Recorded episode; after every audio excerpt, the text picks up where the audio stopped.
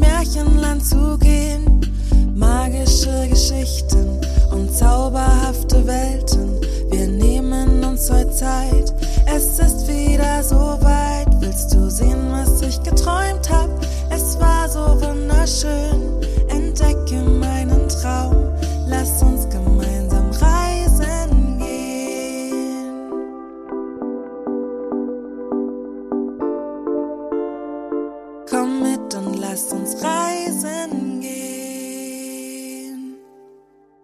Die Fee vom Dachboden und der gestohlene Schlüssel.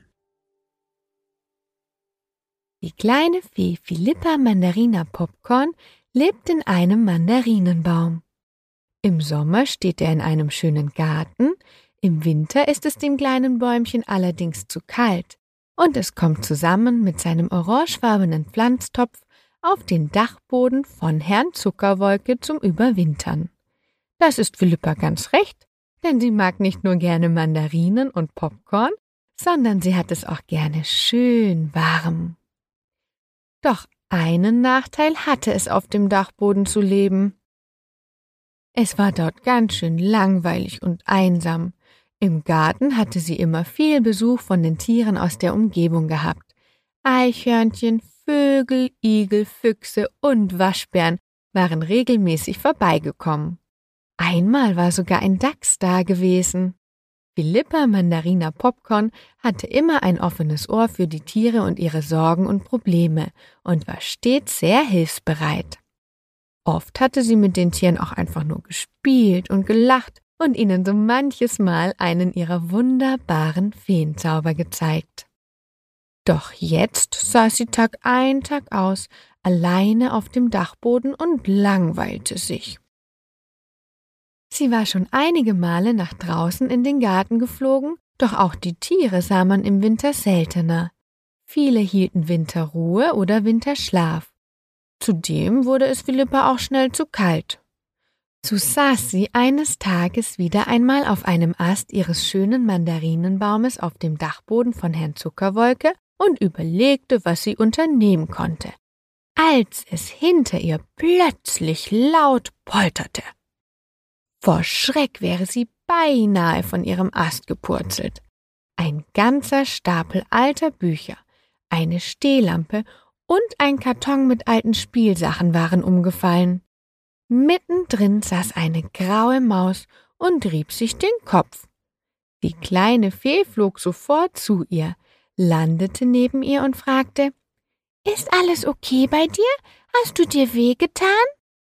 Philippa half ihr auf die Beine. Noch etwas mitgenommen, setzte sich die Maus auf ein verstaubtes altes Buch und klopfte sich ein paar Spinnweben aus dem Fell. Noch etwas zittrig vor Schreck antwortete sie. Äh, ja, ich, ich, ich hab mich nur erschreckt. Ich bin auf der Suche nach dir auf diesen alten Bücherstapel geklettert. Er war wackeliger, als ich dachte. Ich bin übrigens Bella Maus und wohne seit Herbst auch in dem Garten von Herrn Zuckerwolke. Die anderen Tiere haben mir von dir erzählt. Ähm, ich könnte deine Hilfe gebrauchen. Und so erzählte Bella von ihrer Not. Sie hatte ihren Schlüssel zu ihrer Futterkammer im Schnee verloren und wusste nicht, wie sie nun an ihren Essensvorrat kommen sollte. Sie hatte bereits überall nach dem Schlüssel gesucht und konnte ihn einfach nicht finden. Vier Augen können mehr sehen als zwei, Gemeinsam werden wir ihn bestimmt finden, sagte die kleine Fee entschlossen.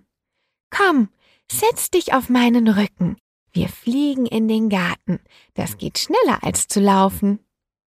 Noch etwas zögerlich kletterte die Maus vorsichtig auf den Rücken der kleinen Fee. Sobald Bella saß, flog Philippa in Richtung Fenster los.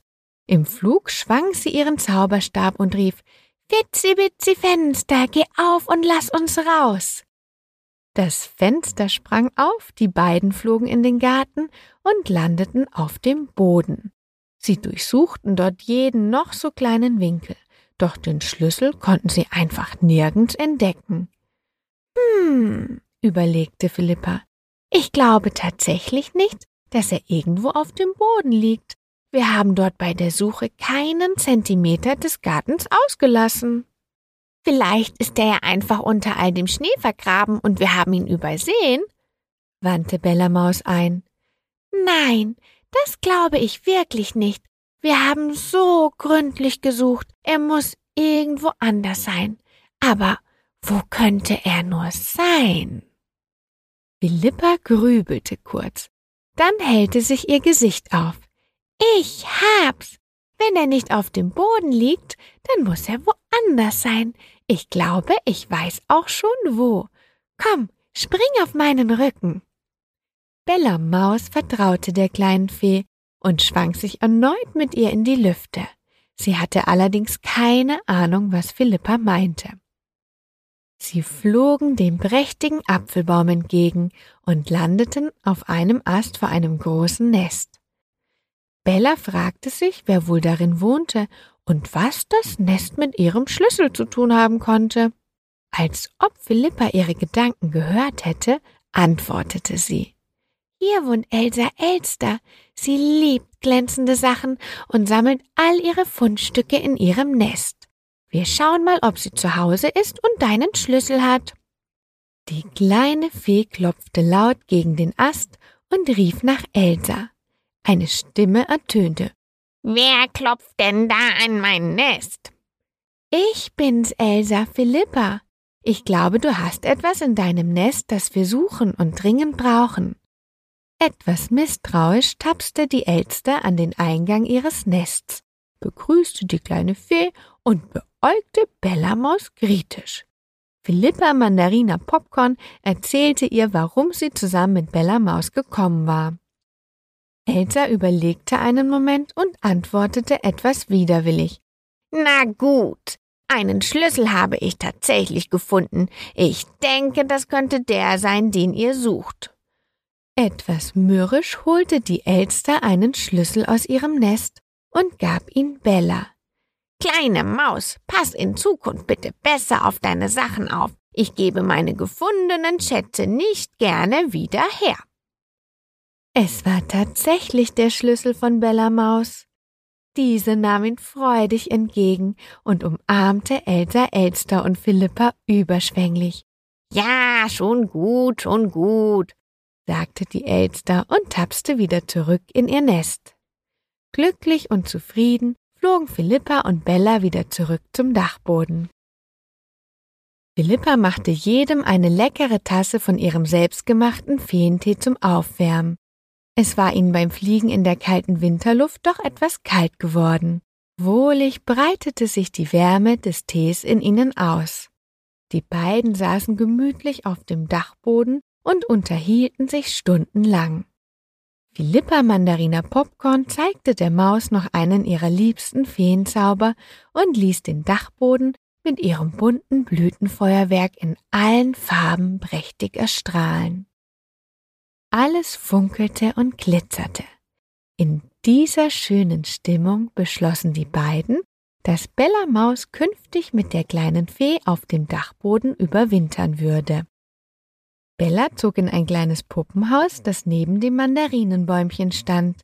Sie holten alle Vorräte der kleinen Maus auf den Dachboden und teilten sie freundschaftlich miteinander. Ab da war der kleinen Fee im Winter nie wieder langweilig und der kleinen Maus nie wieder kalt. Einander zu helfen ist einfach wunderbar. Zusammen geht vieles leichter und manchmal kann aus einer kleinen Hilfe sogar eine schöne Freundschaft entstehen.